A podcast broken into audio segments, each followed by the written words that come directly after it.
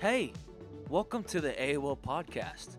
Let's dive right into this week's message with Pastor Travis Bennett. But how many of y'all know there's no name more powerful than the name of Jesus? Amen. At his name, every knee must bow and every tongue confess that Jesus Christ is Lord. The Bible says the name of the Lord is a strong tower. The righteous run to it and they are made safe. I'm so thankful for Jesus this morning. Come on, are you thankful for Jesus? Amen. Amen. The Bible says in John chapter two and verse one, it says on the third day. Everybody say third. Come on, everybody say third. It says on the third day there was a wedding at Cana of Galilee, and the mother of Jesus was there. Both Jesus and his disciples were invited to the wedding. When the wine was all gone, the mother of Jesus said to him, "They have no more wine." Jesus said to her, "Dear woman, what is that to you and to me? My time to act and be revealed has not yet come." His mother said to the servants, "Whatever he says to you, do it." Now there were six stone water pots set there for the Jewish custom of purification, ceremonial washing, containing twenty or thirty gallons. Jesus said to the servants, "Fill the water pots with water." So they filled them up to the brim. And he said to them, "Draw some out now and take it to the head waiter of the banquet." So they took it to him. And when the head waiter tasted the water which he had turned into wine, not knowing where it came from, though the servants who had drawn the water knew, he called the bridegroom and said to him, "Everyone else serves his best wine first, but when people have drunk freely, then he serves that which is not so good. But you kept back the good wine until now." This is the first sign of, this is the first of his signs. Everybody say signs. Attesting miracles Jesus did in Cana of Galilee and revealed his glory, displaying his deity and his great power openly, and his disciples believed confidently in him as the Messiah. They had adhered to, trusted in, and relied on him. Thank you, Lord, for your word. I just pray, Lord, as this word goes forth, I pray that it doesn't return void, but it accomplishes what it's meant and sent to do. Lord, I pray what the psalmist David said. He said, "May my lips be like the pen of a ready writer." And I pray that today, God, that people would see that he takes a heart of stone and he makes it a heart of flesh, that he turns water and he makes it wine. And so, Lord, we say this, we are the clay and you are the potter. Make us who you've called us to be. Mold us into your perfect glory. In Jesus' name. And everybody said, amen. Amen. Well, look at your neighbor and tell him you look like you've lost twenty pounds.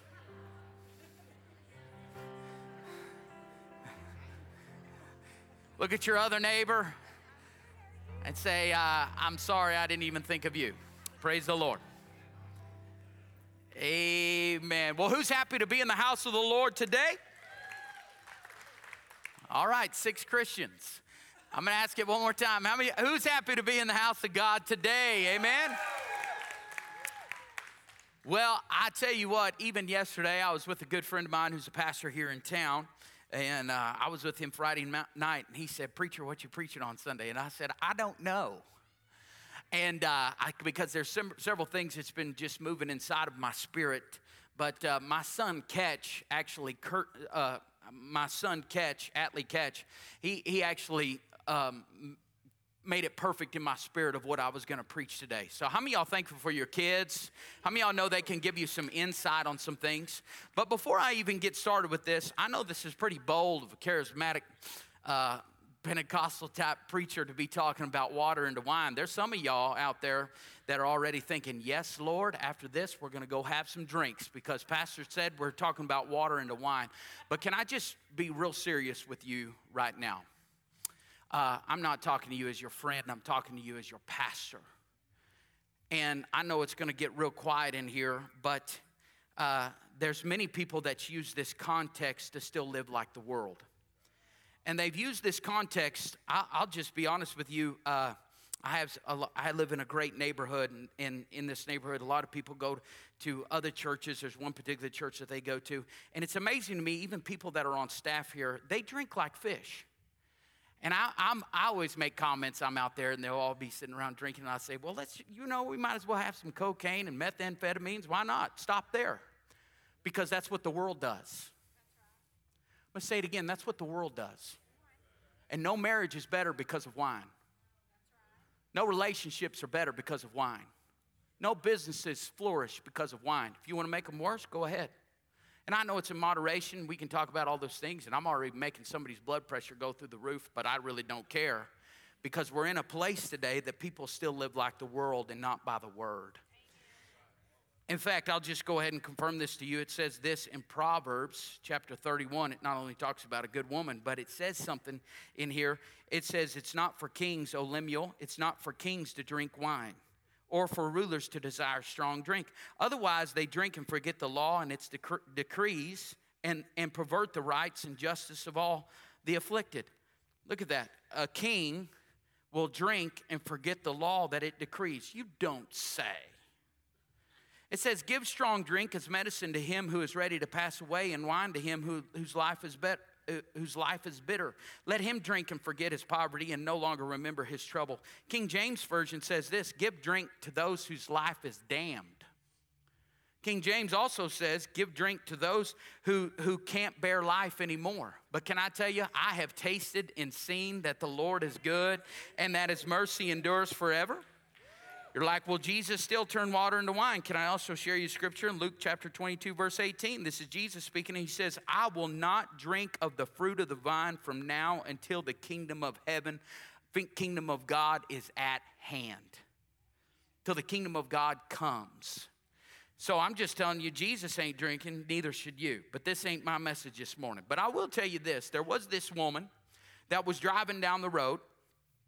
She was swerving all over the place. This is a true story. She was swerving all over the place. And she came, uh, um, she gets pulled over by this cop. And this cop says to her, says, ma'am, you're all over the road. And she's drinking something. She says, ma'am, what is it that, that is in your cup? And she said, it's water. He said, may I take from that? May I tra- take that cup? So he grabs that cup of water, pulls it up, smells it, and went, this is not water. It's much stronger than that. And she said, praise the Lord, Ossifer. He did it again. He turned the water into wine.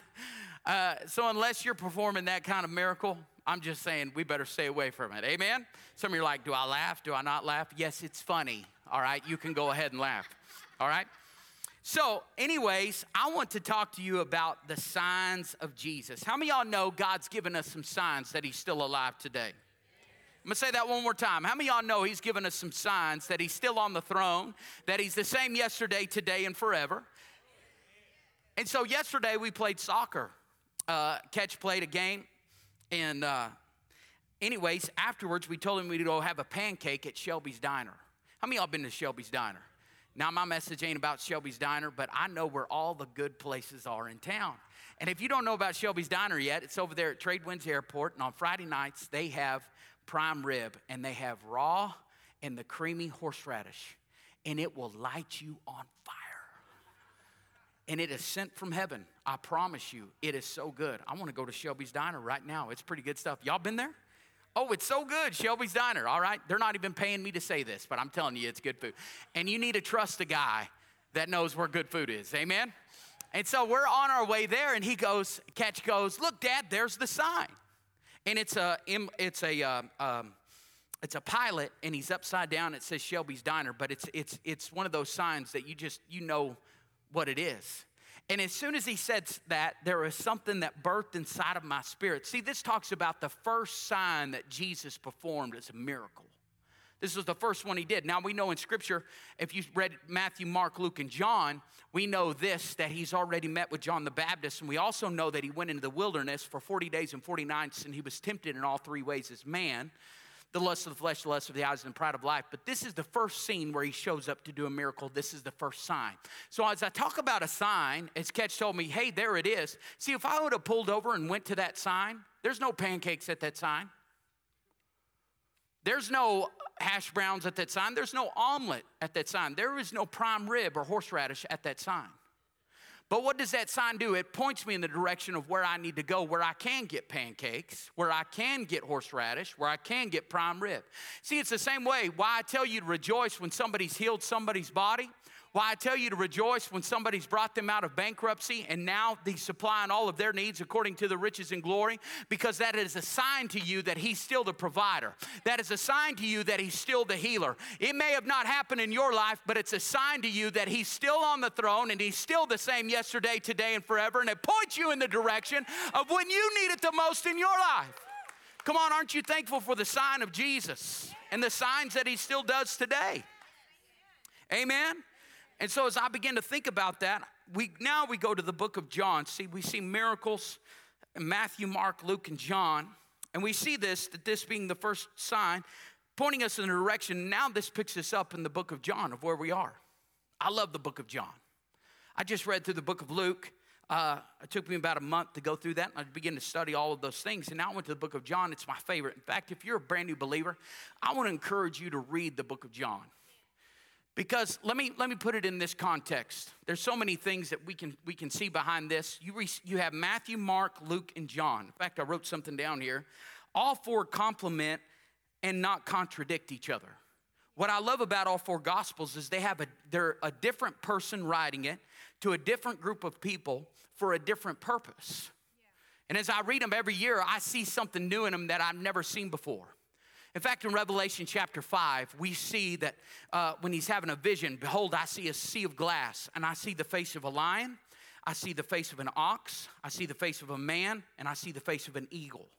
Now, all of those mean something, but as he's talking about that, he's talking about the faces of Jesus, but it's all four gospels.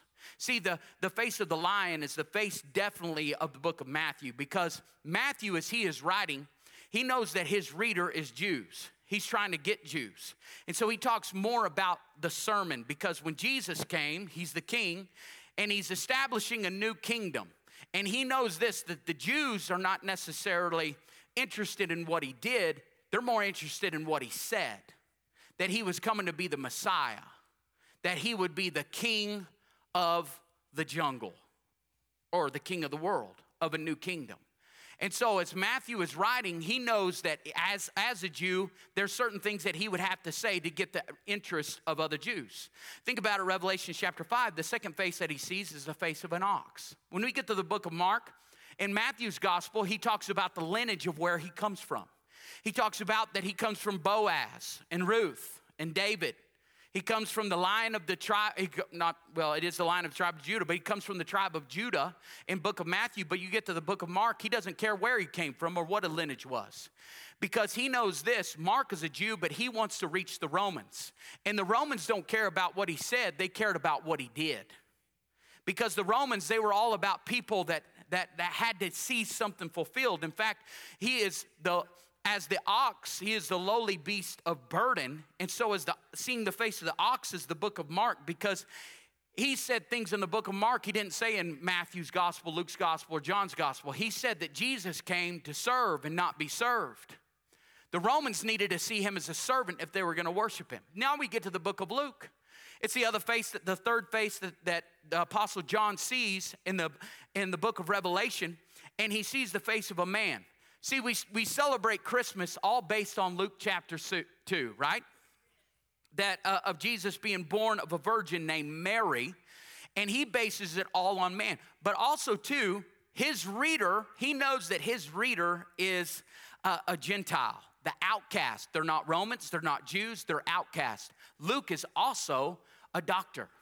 And so he has done, he's done, his whole career has been to fix people that have been broken and hurt. How many of y'all know if you're not of a group of people, you've been broken and hurt? That's why Luke's gospel talks about the Good Samaritan. That's why Luke's gospel talks about uh, the ten lepers, the one that came back and thanked him, he was made whole. But then you get to the book of John. Bum, bum, bum. This is the face of the eagle. The reason it's the face of the eagle, because John is the only one who talks about the story of Lazarus. And Lazarus, you know the story of he'd been dead for three days. The eagle is the only animal that can fly, can fall out of the air from one mile, and before it hits the ground, it can pull its wings out. Everybody said that Lazarus was dead. He was falling and falling and falling, but before he splatted on the ground, his wings were pulled out, and he was rose from the dead because of Jesus. It's where Jesus said, I'm the resurrection and the life. There's many things that John says that nobody else says in Matthew, Mark, and Luke. He says, I'm the bread of life. I am the resurrection and the life. I am the same yesterday, today, and forever. There's things that Jesus said. In fact, I wrote them all down. He said, I'm the light of the world. He said, I'm the door. I am the good shepherd. I am the true vine. There's stories in the book of John you don't see anywhere else. You see water into wine. You see Jesus healing the nobleman's son, heals the lame man, walks on water, heals a blind man, feeds five thousand, raises Lazarus from the dead, the miraculous catch of fish. So Matthew sees him as the king. Mark sees him as the servant. Luke sees him as the man. But John comes in and he sees him as the Son of God. You guys learning anything yet? I ain't even getting into my message. I'm just warming up. Because now we get to the book of John, and he says in John one one, in the beginning was the Word, and the Word was with God, and the Word was God. What was in the beginning? I'll tell you what it was in Genesis one one. It says, in the beginning, God created the heavens and the earth, and the earth was out form and void, and darkness was upon the face of the deep. And God said, let there be light. What was in the beginning? It was the voice of God. And when he said in John one and verse one, he said, in the beginning was the Word, and the Word was with God, and the Word was God. That means that he's bypassing who he came from, and now he's getting into the deity. John one fourteen said that God became flesh and he dwelt among us. So he is God wrapped up in an earth suit. For God so loved the world, John three sixteen, in the book of John, that he gave his only begotten son, that whosoever believeth in him should not perish but have everlasting life. See, he's meeting everyone's need. Not the Romans, not the Gentile, not the Jew. Now it's to everybody. How do y'all know everybody needs to know that in the beginning God uh, was the Word, and the Word was with God, and the Word was God? I mean, y'all know everybody needs to know that all things were made and came into existence through him. This is John one three. And without him, not even one thing was made that has come into being. In him was life, and the life that was the light of men.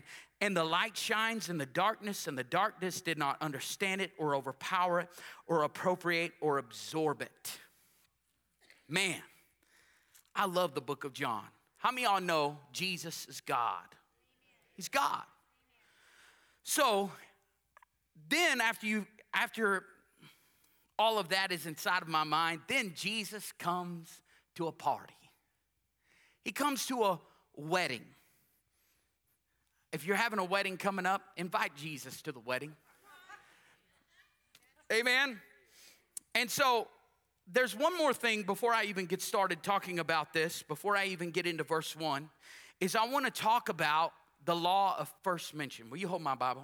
I'm, it's going to take me a while to go ahead and teach this, all right? Be ready. Uh, the law of first mention. If you studied the Bible, you know this. It's the law of first mention, or the law of first fruits, or the law of first. How many of y'all know first is a big deal? Because when we see something first, that means it sets precedence for everything else. Like when you go to the book of Genesis, I'm going to teach here for a second, and I might preach just a little bit because it'll fire me up.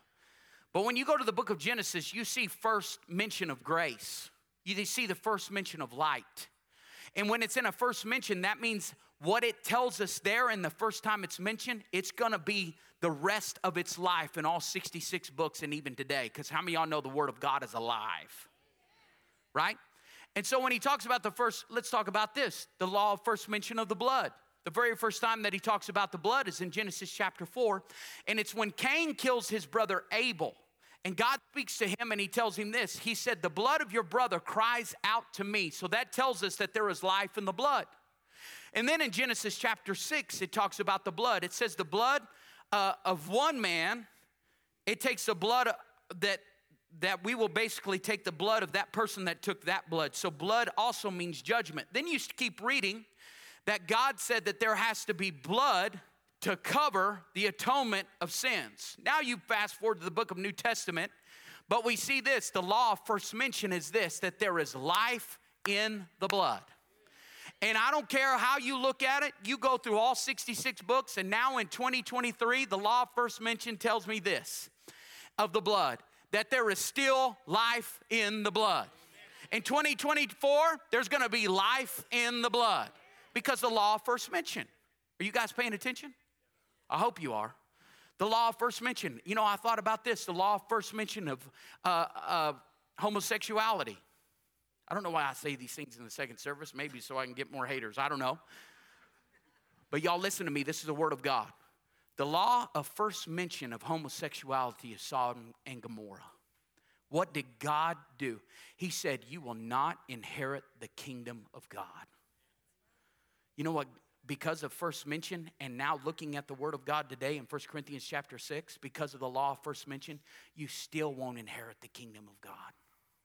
The law of first mention, and um, let's let's talk about this. Moses, the law first. Moses, when when when uh, God is going to take the people of Israel out of the land of Egypt, the Bible tells us this, that the first thing that, that uh, Moses does is he goes before Pharaoh and he has a staff in his hand that turns into a snake. And that other God, or, or their, their pharaohs or their magicians, they have one in their hand as well. You need to know this about Egypt before I even go any further, that the number one god that they served was snakes in the land of Egypt. And so when, when Moses puts down his staff, it turns into a snake. And Pharaoh does his, and his swallows up his. The first thing that God was trying to tell these crazy Egyptian pharaohs was this: whatever god you try to come against my God, he will swallow up everyone that comes against me. Can I tell you what happened on the first day ended on the tenth day of every plague that came against them? How about the law first mention of this? Is this... uh uh. the fruit of the Spirit. The first one that is mentioned is love, joy, peace, long-suffering, gentleness, goodness, faithfulness, meekness, and temperance. Can I tell you the reason that he says love first? Because if you don't first walk in love, you can't walk in joy. You can't walk in peace. You can't walk in long-suffering, gentleness, goodness, faithfulness, meekness, and temperance. It first takes the law of love. Are you hearing me this morning? Come on, hear the word of God. And so, I love it here. So this is the first miracle that Jesus does. So this is telling me of what he does here is going to set a precedence for all the miracles that Jesus does. This ain't about the physical water into wine. This is about taking something that is nothing and putting substance to it. So it says on the third day. Everybody say the third. Everybody say the third day. How many of y'all know this is the day the Lord has made? Now I'm in, in John chapter two and verse one. Now I'm getting to the story. Let's see, it's eleven fourteen. I can get you out of here in two hours. You ready? I'm just kidding. Blessed are the short-winded preachers, for they shall be, shall be asked to return. The Bible says right here on the third day. One more time, everybody say third. It says on the third day. So, this is the day the Lord has made. I will rejoice and be glad in it, says in Psalm one eighteen. But also in Hosea six two says, he will revive us after two days, and he will raise us up on the third day, that we may live before him. Now, there's a reason that this is happening on the third day. You got to understand something, that during this concept, during this particular time period in the earth, these Jews would celebrate a wedding for a week. Seven days long is how they, long they would do it. So they'd have the bridal shower, the the um, bachelor party. They would have all of that. And another interesting fact is the bride is not at this particular time, because the bride is tucked away only till the seventh day, and they celebrate her. Now the groom can go see the bride, but the bride is tucked away. It's the same way with the marriage supper of the Lamb. We're going to be tucked away with the bride for seven years when there's tribulation on the earth. Can I get an amen? I believe that with all my heart. But that's a whole different message for a different day. So he says the third day. Now, we we know it as Sunday, Monday, Tuesday, Wednesday, Thursday, Friday, and Saturday, and Sunday. And this comes from the Greeks and the Romans. And the Romans believed in astrology and the stars and the power that came from that. So they called Saturday from Saturn's, Saturn Day.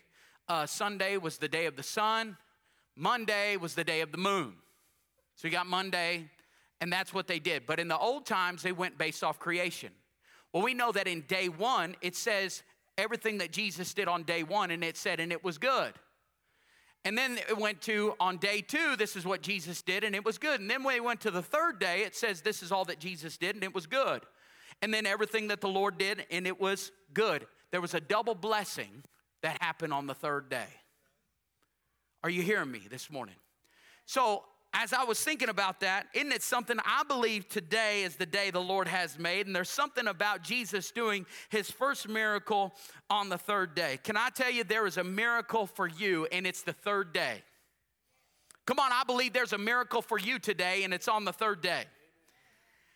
And so thinking about this, the third day, how many of y'all know he's the God of the third day?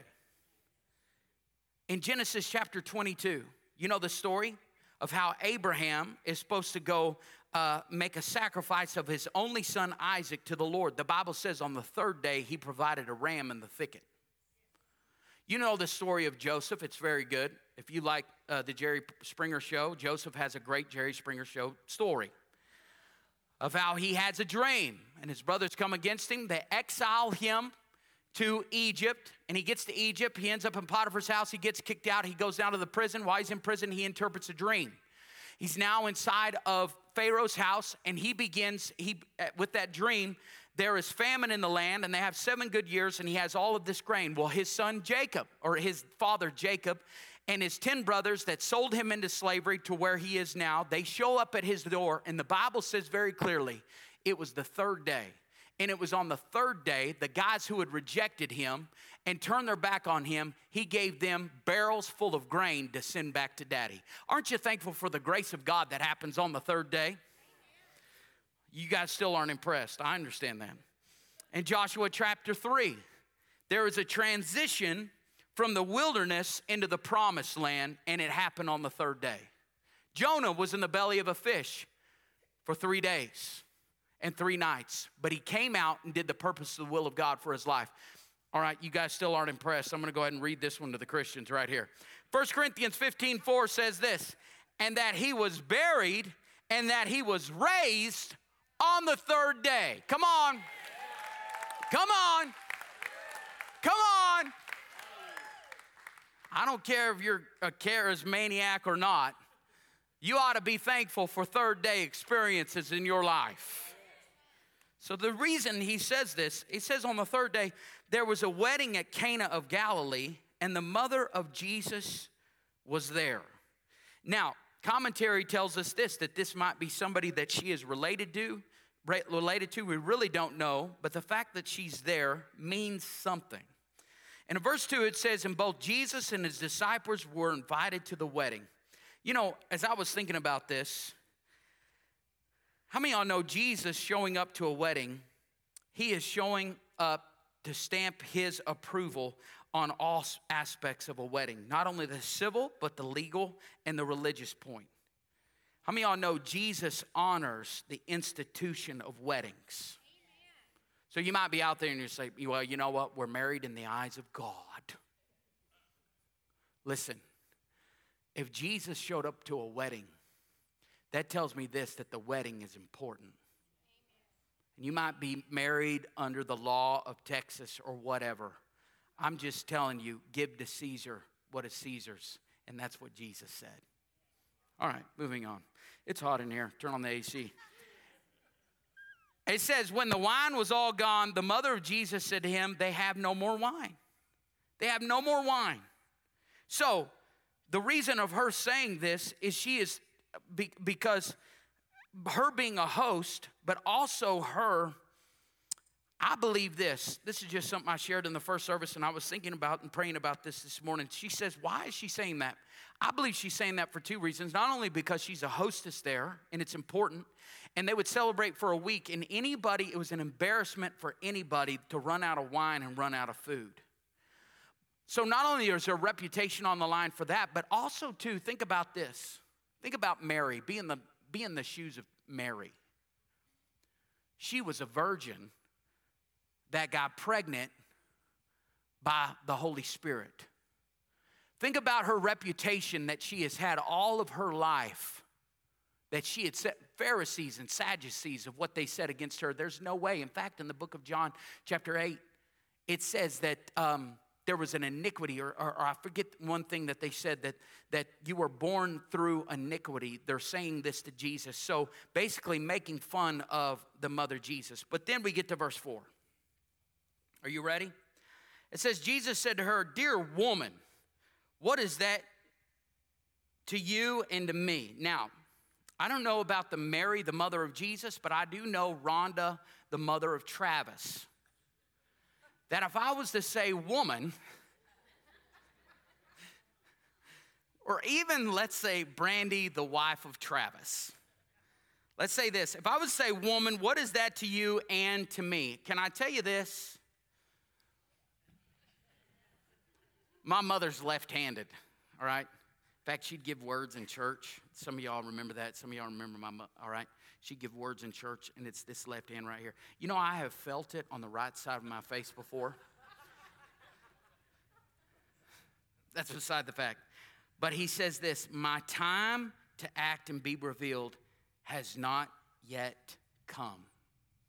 You know, there's lots of people that think, you know, it's just the miracles of Jesus. But, uh, you know, when, when you study this text, there's many times throughout Scripture that Jesus says, my time or my hour has not yet come. And we read in seventeen one, it says, when Jesus had spoken these words, he raised his eyes to heaven and said, Father, the hour has come to glorify.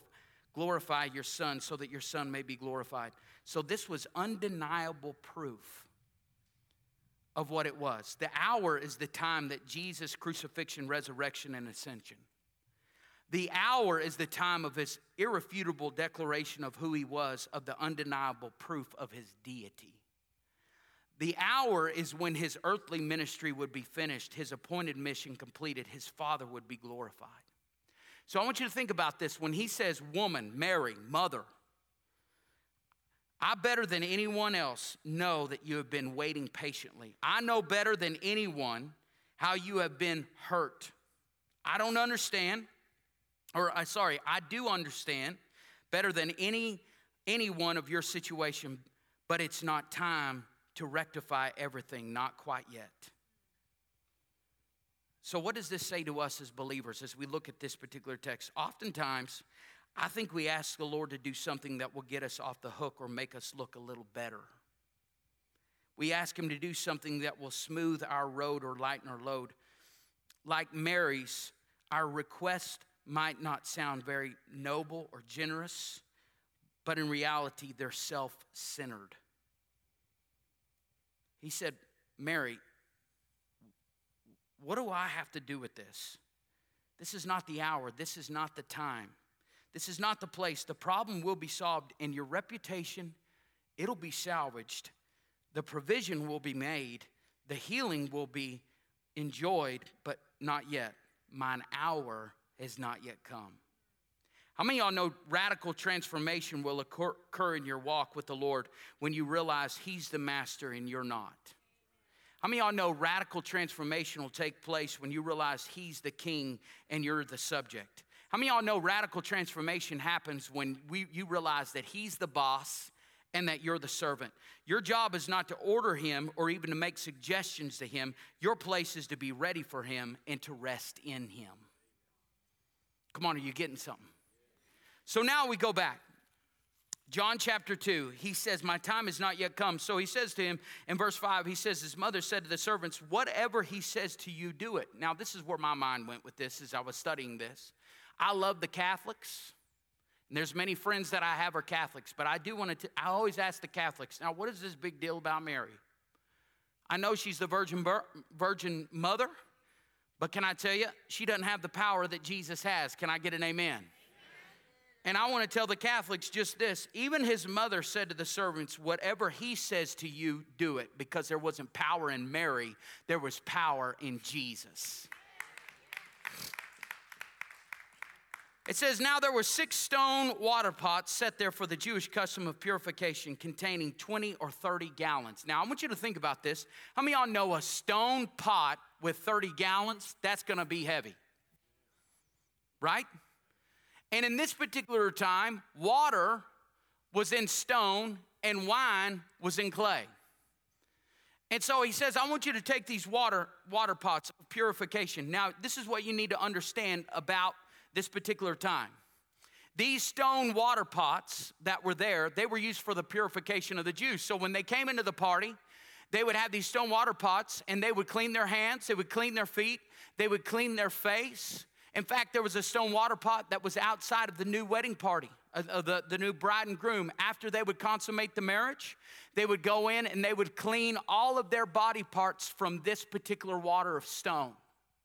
And so Jesus, Or, or Mary saying to Jesus, do whatever you asked to do. And he says, hey, take these, wa- these stone water pots. This is already telling me that Jesus didn't just cause water to become wine. He took the nasty of the nasty. He took the gross of the gross. He took the worst of the worst. Not only was it one person, but it was everybody inside of the house that was enjoying the wedding. Can I tell you about your life? Before you came to Jesus, it was gross, it was dirty. Not only the things that have been done to you, but the things that you've done to other people. Come on, you are you are eat up with shame, guilt, condemnation because of places you've gone and people you hung around. And it wasn't not only the sins of you, but the sins of your family that came in. I want you to think about this stone, this rock that was honed out, thirty pounds. It was so heavy. And this is where people washed. It wasn't just nice water that came out of the creek or somewhere. It was the gross of the gross. And for Jesus to use that, that was a miracle in and of itself. Can I tell you, you're a walking, talking, breathing miracle if you've asked Jesus to be the Lord of your life and come live on the inside of you. Amen.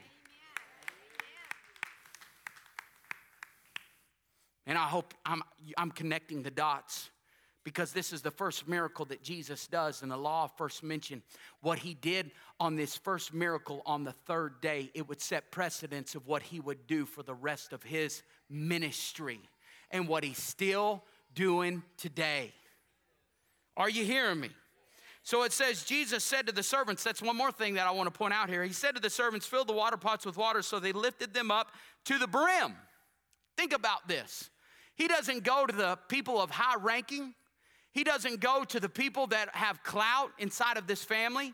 He doesn't go to people that are a part of the wedding party. He goes to the servants, the lowlifes, the ones that's been washed up, that nobody's, there's no importance, there's no value on their life, and that is exactly what Jesus does. He takes the one that doesn't have any value and he puts value on them. Are you hearing me this morning? He takes the one that everybody said, you're washed up, you're done, there's no more that we can have of you anymore. And Christ in me, the hope of glory. I hope you're hearing it. Golly, get it in your heart today. That's what he does. Then he said to them, draw some out now and take it to the head waiter of the banquet. So they took it to him. We don't know when the miracle happened.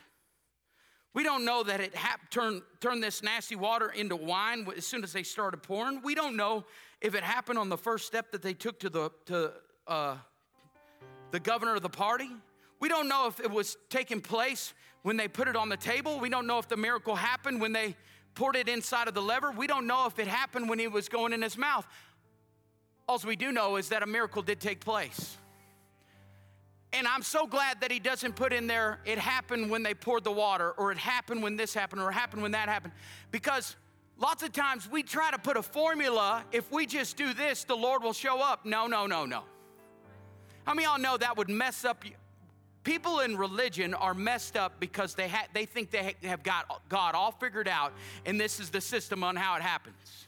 No. You just do what God says to do, and you don't know how it happens, but it happens because I was obedient to the word of God. It doesn't matter when it takes place. What matters is, is he fulfilled his word.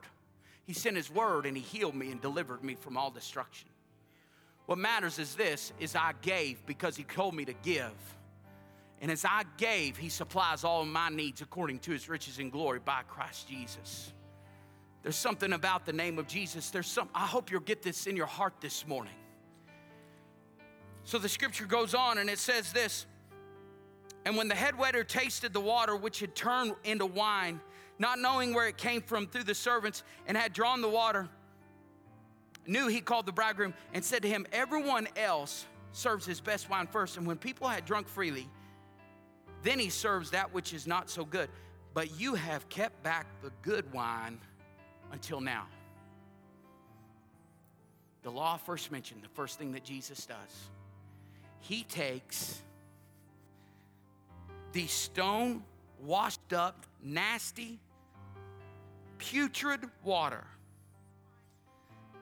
And what he does is, they take it before the head of the governor, and he says, you know, most people wait to the end, or they do it at the first, but you've served the best at the last. Come on, I hope you. Listen, this is exactly what the Lord does. Think about a stone pot. What did the Bible say in the book of Ezekiel? He said, he takes my heart of stone and he makes it a heart of flesh. Think about how heavy your weight was on the cross, the sins that you would say, the sins that you would do in your life. Think about how heavy stone and nasty water is. And the Bible says, this law of first mention, he said, I came into this world, and what I'm going to do is I'm going to, you may think that you're washed up. You may think that there's no more life in you. You may think that there's no more hope for you, but I'm here, here to tell you in this story, he's saying this. You may have messed up. You may have done some nasty, putrid things. You may have said some things and done some things you regret in your life, but I'm here to tell you, I've saved the best for last. Come on, I've saved the best for last. And I don't care of what age you are in your life and you feel like there's no more hope for you, I'm just here to tell you this is a word from God that he set a precedence from the very first miracle that I'm going to do. I'm going to take things from water and I'm going to turn them to wine. I'm going to make things dirty that were dirty and I'm going to make them clean. I'm going to take things that are broken and I'm going to make them blessed. I'm going to make things that were messed up and nobody else wanted. And I'm going to put value on it. You know what the clay, you know what wine was? Wine was put in clay.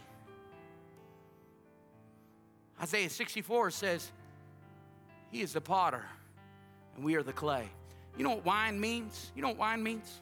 Wine in the New Testament is the Holy Spirit. Wine in the New Testament also means a new move of God. So I want you to think about this. When you get saved, you're this dirty, gross, everybody's washed, everybody, all these people in your life that's been not only a part of your sin, but you've been a part of theirs. He takes that, he washes it, makes it of value. Now you're in clay. Think about this. Now the Holy Spirit on the inside of you is inside of this clay. And he begins to mold you through the power of the Holy Spirit. He is the potter and you are the clay. How many of y'all know rock is heavy? Rock is heavy. That's why you got to cast all your care on him, for he cares for you. But you know, clay is pliable. It's easy to carry around. Come on, how many of y'all know the weight of your sin was paid for on the cross? The weight of your, come on, the things that you've done, your grandpappy's pappy's pappy has done. Some of y'all can't get past, preacher don't like drinking. This ain't about drinking. This is about going from death to life. Come on, this is about going from death to life. This is about going from death to life. It's a sign. This is why when people get saved, that is the greatest sign to you and me as a believer that he's still on the throne.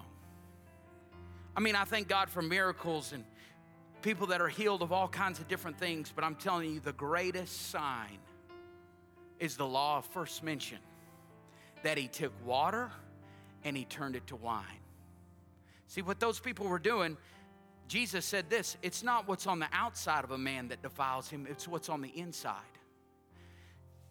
They thought that if I cleaned this up, I would be okay for the wedding feast. Jesus said, no, it's what's on the inside that gets you ready for the wedding feast with the bridegroom. It's what's on the inside. Think about this. Now, when people, it's not on the outside of the cup that defiles man, it's on the inside. We think it's all these things we do outwardly, but really it's on the inside. What happens when you get wine on the inside of you? People are full of joy, right? There's things that you wouldn't say or do that you get ten foot tall and bulletproof. Especially those drinking Bud Light. That's a whole different other story right there. oh, oh, Lord. Uh, if that's you, I'm going to cast the devil out of you right now. Any Bud Light drinkers out there? No, just kidding. I'm not going to do that. All right? Trans on a can. And I mean, God forgive us. Amen? We need to ask for repentance in this land.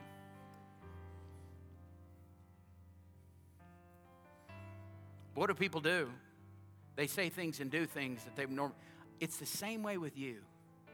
When he turned your water into wine, you should act like it.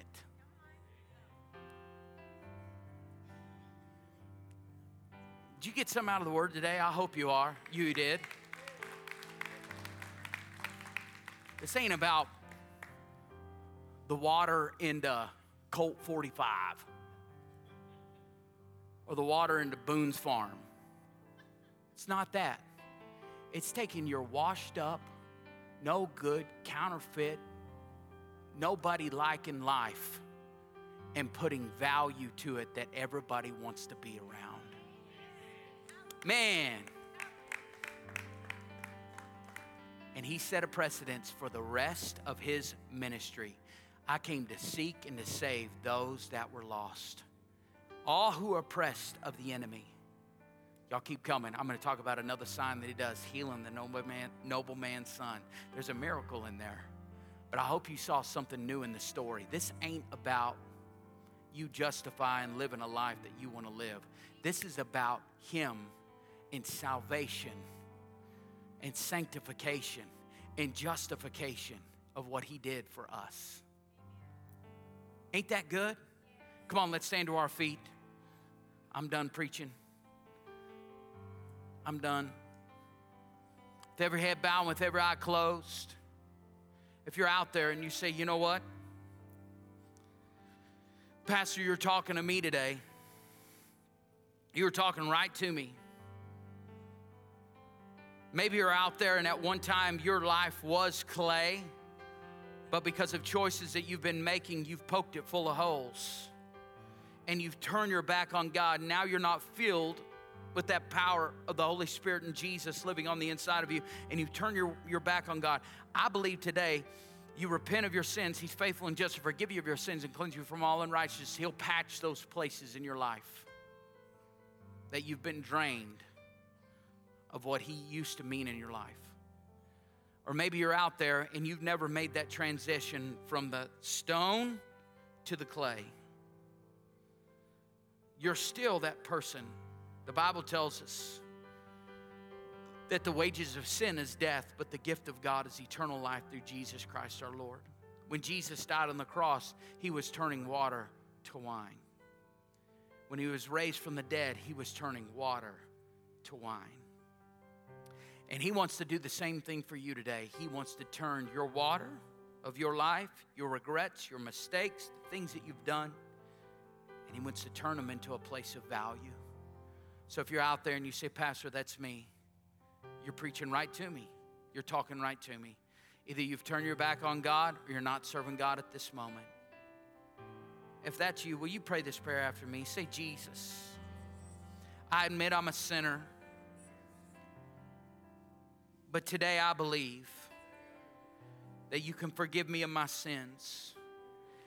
And I ask for forgiveness, God. I believe you died, you were buried, and on the third day, you rose again. Come live in my heart, Jesus. I confess you as my Lord. From this day forward, I'll serve you all the days of my life. In Jesus' name, amen. If that's you today, you say, you know what? I prayed that prayer for the first time, or you need to just be, you need a recommitment and say, you know what? I'm going to leave here as wine and not as dirty water. Who is that? Is there anybody who prayed that prayer? Got things right with the Lord? Amen. I believe everybody's saved. That was an opportunity if you've ever had one. Amen. I also want to say this. He's the same yesterday, today, and forever. It says in Mark sixteen, these signs will follow him who believe. They'll cast out devils. They'll lay hands on the sick and see them recover. They'll drink of any deadly thing and will not harm them. Listen, we as a believer, there ought to be signs in your life. So I'm going to be talking about this, and I'm setting a precedence. I'm believing we'll see signs, wonders. will see miracles. Come on, I declare it. I prophesy it now in Jesus' name. Things you're believing God for. And those of you that may see it happen to somebody else, that is going to be a sign to you that he's still on the throne. Amen?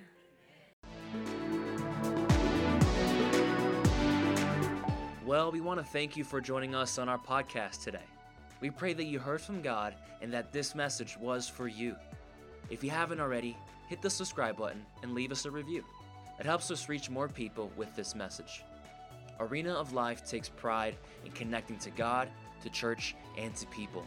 And we want to connect with you. So don't forget to check us out on all social media platforms, to check out our website, arena of life church dot org, and to download the Church Center app and to choose Arena of Life as your church. And a special thanks to those who make a difference by giving generously. You help us change lives and produce weekly content like this that reaches the world. If you're interested in partnering with us, you can give by clicking the link in our bio, through the website, arena of life church dot org, or through the Church Center app.